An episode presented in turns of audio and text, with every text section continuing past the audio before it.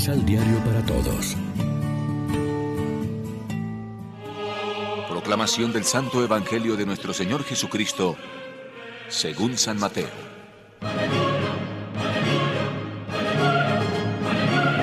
No crean que yo vine a suprimir la ley o los profetas. No vine a suprimirlas, sino para darles su forma definitiva. Les aseguro que primero cambiarán el cielo y la tierra antes que una coma de la ley. Todo se cumplirá. Por tanto, el que deje de cumplir uno de los mandamientos de la ley, por insignificante que parezca, y enseña a los hombres a desobedecerlo, será el más pequeño en el reino de los cielos. Al contrario, el que los cumpla y los enseñe será grande en el reino de los cielos. Lección Divina Amigos, ¿qué tal? Hoy es miércoles 9 de junio y a esta hora, como siempre, nos alimentamos con el pan de la palabra que nos ofrece la liturgia. Jesús criticó repetidas veces las interpretaciones que se hacían de la ley de Moisés, pero no la desautorizó, sino que la cumplió e invitó a cumplirla, porque durante siglos había sido para el pueblo elegido la concretización de la voluntad de Dios no ha venido a abolir el Antiguo Testamento, sino a perfeccionarlo, a llevarlo a su plenitud. Pondrá sucesivamente varios ejemplos referentes a la caridad fraterna, la fidelidad eh, conyugal, la claridad de la verdad, siempre en la línea de una interiorización vivencial sin conformarse con el mero cumplimiento exterior. El Antiguo Testamento no está derogado, está perfeccionado por Jesús y su Evangelio.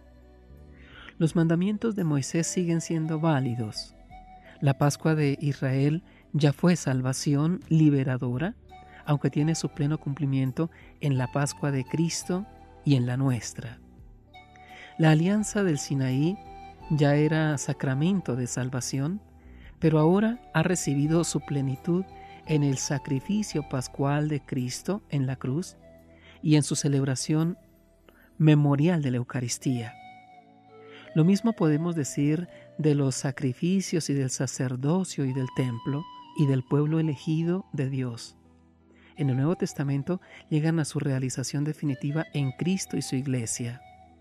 En algunos aspectos, el sábado, la circuncisión, el templo, los sacrificios de corderos, la nueva comunidad de Jesús se ha distanciado de la ley antigua, pero en la mayoría de sus elementos sigue consciente de la gracia salvadora de Dios que ya empezó entonces y continúa ahora. Basta recordar cómo seguimos rezando los salmos del pueblo de Israel.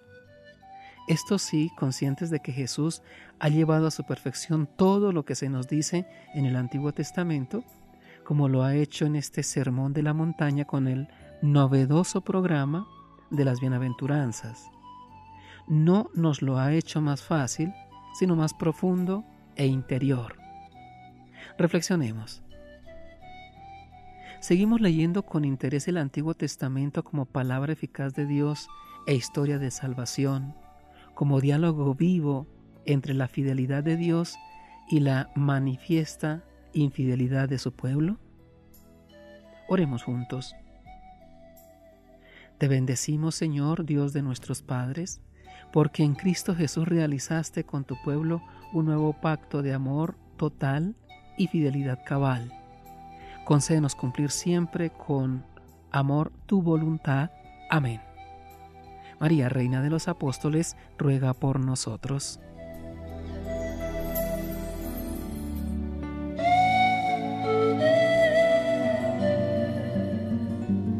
Complementa los ocho pasos de la Alexio Divina adquiriendo el emisal Pan de la Palabra en Librería San Pablo o distribuidores. Más información www.sanpablo.co